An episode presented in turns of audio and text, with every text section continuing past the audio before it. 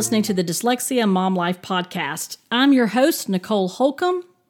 You are listening to the 12 Days of Dyslexia with tips and thoughts to navigate your dyslexia journey.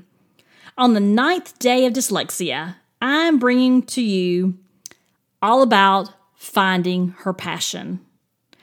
So, I know some people say, you know, having dyslexia is a gift.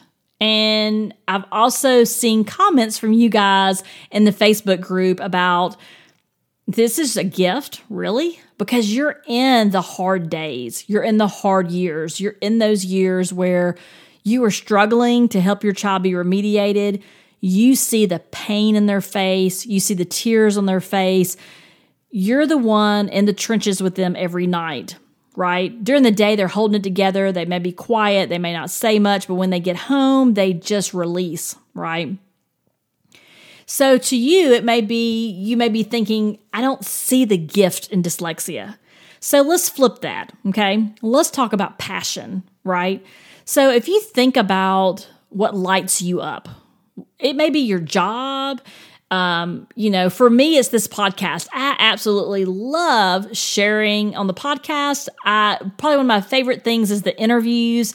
It is so much, it just brings me so much joy to speak to other people uh, in this space, working in this space to educate and experts in this space. It I really it lights me up. I'm really enjoying this work.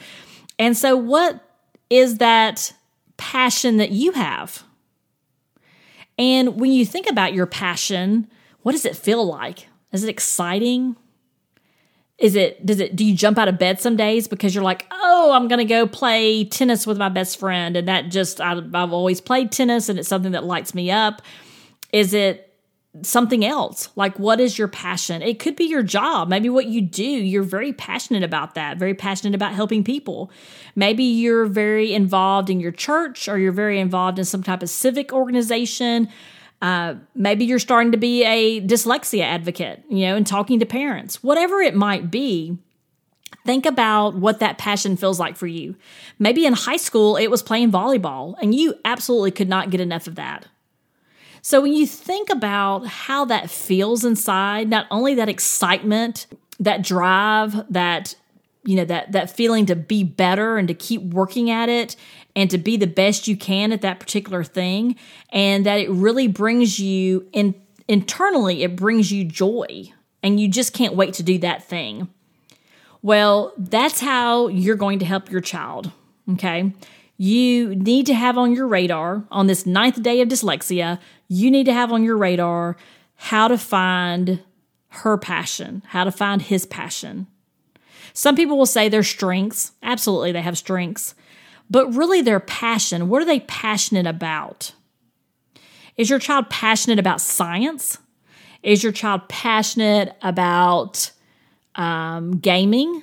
Is your child passionate about playing soccer or baseball or volleyball? you need to be exposing them to other uh, things, exposing them to things that they may have an interest in so they can find their superpower, so they can find their passion.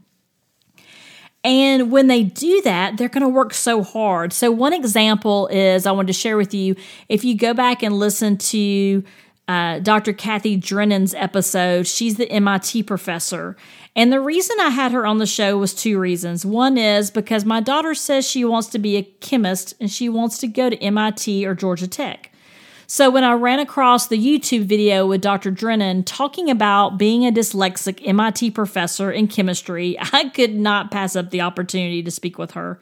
And she was so gracious to come on the show and she was delightful to talk to. And she talked about those hard years, but she also talked about that she found her passion in chemistry. And, you know, she worked hard. She went to graduate school. She got offered a job at MIT, which she never sought. It sought her.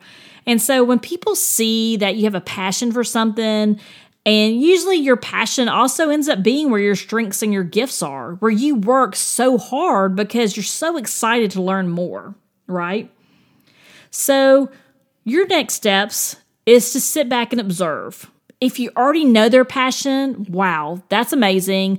Let's start leaning into that and providing a lot of opportunities for our child to be successful there. It might be you know, uh, it might be additional coaching in that area. It may be finding someone that can mentor with your child. Whatever it is, lean into it with them because that's what is going to get them through the day. If they know tonight they're going to go to soccer practice and soccer lights them up, that is going to make their day more enjoyable. And it's also going to make them be able to get through the day because they have something to look forward to. So you need to be observing and listening and then you need to be leaning into what their passion is.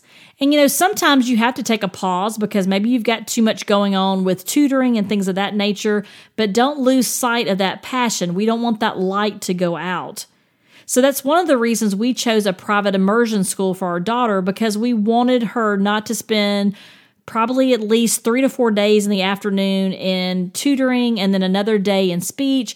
I wanted her to have some time, some downtime, and I wanted her some time to be able to, you know, get involved in the things that she's interested in. Right now, we're getting ready to to um, we register for soccer for the spring and she's in tumbling right now and she loves everything that has to do with building in minecraft and coding her own blocks and loves science, and really is passionate about a lot of things. Loves art, loves to draw, uh, loves to write books, and she's just multi passionate, as they say.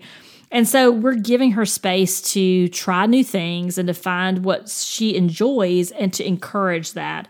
So, what I would say you need to do is you need to be, you know, sitting back and observing and really being present and seeing what that looks like.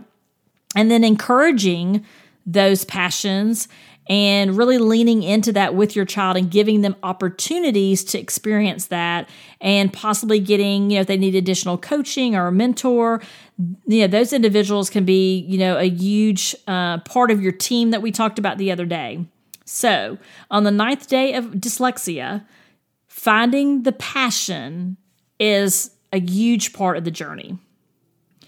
Thank you so much for listening today. You know what? The best thank you you can give me, you heard it yesterday and the day before and the day before. So have you done it yet? Have you shared this episode with a friend? Have you hit share and sent this podcast to a friend through an email, a text message? Have you shared it on social and said, hey, I've been listening to this podcast.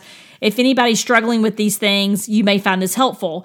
Have you left a review so other moms know that you find value in this podcast? If you haven't, okay, it's Christmas time.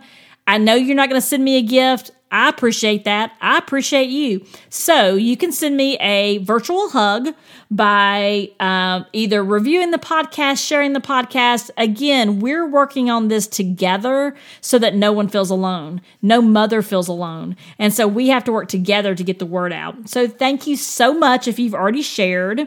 I so appreciate you. If you haven't subscribed, be sure to subscribe because we have just a couple more days left in the 12 days of dyslexia, and I don't want you to miss not one of the last few days or what I have coming up later in the month. So, have a great day, and remember, you got this. I'll be back tomorrow for the 10th day of dyslexia. Have a great day.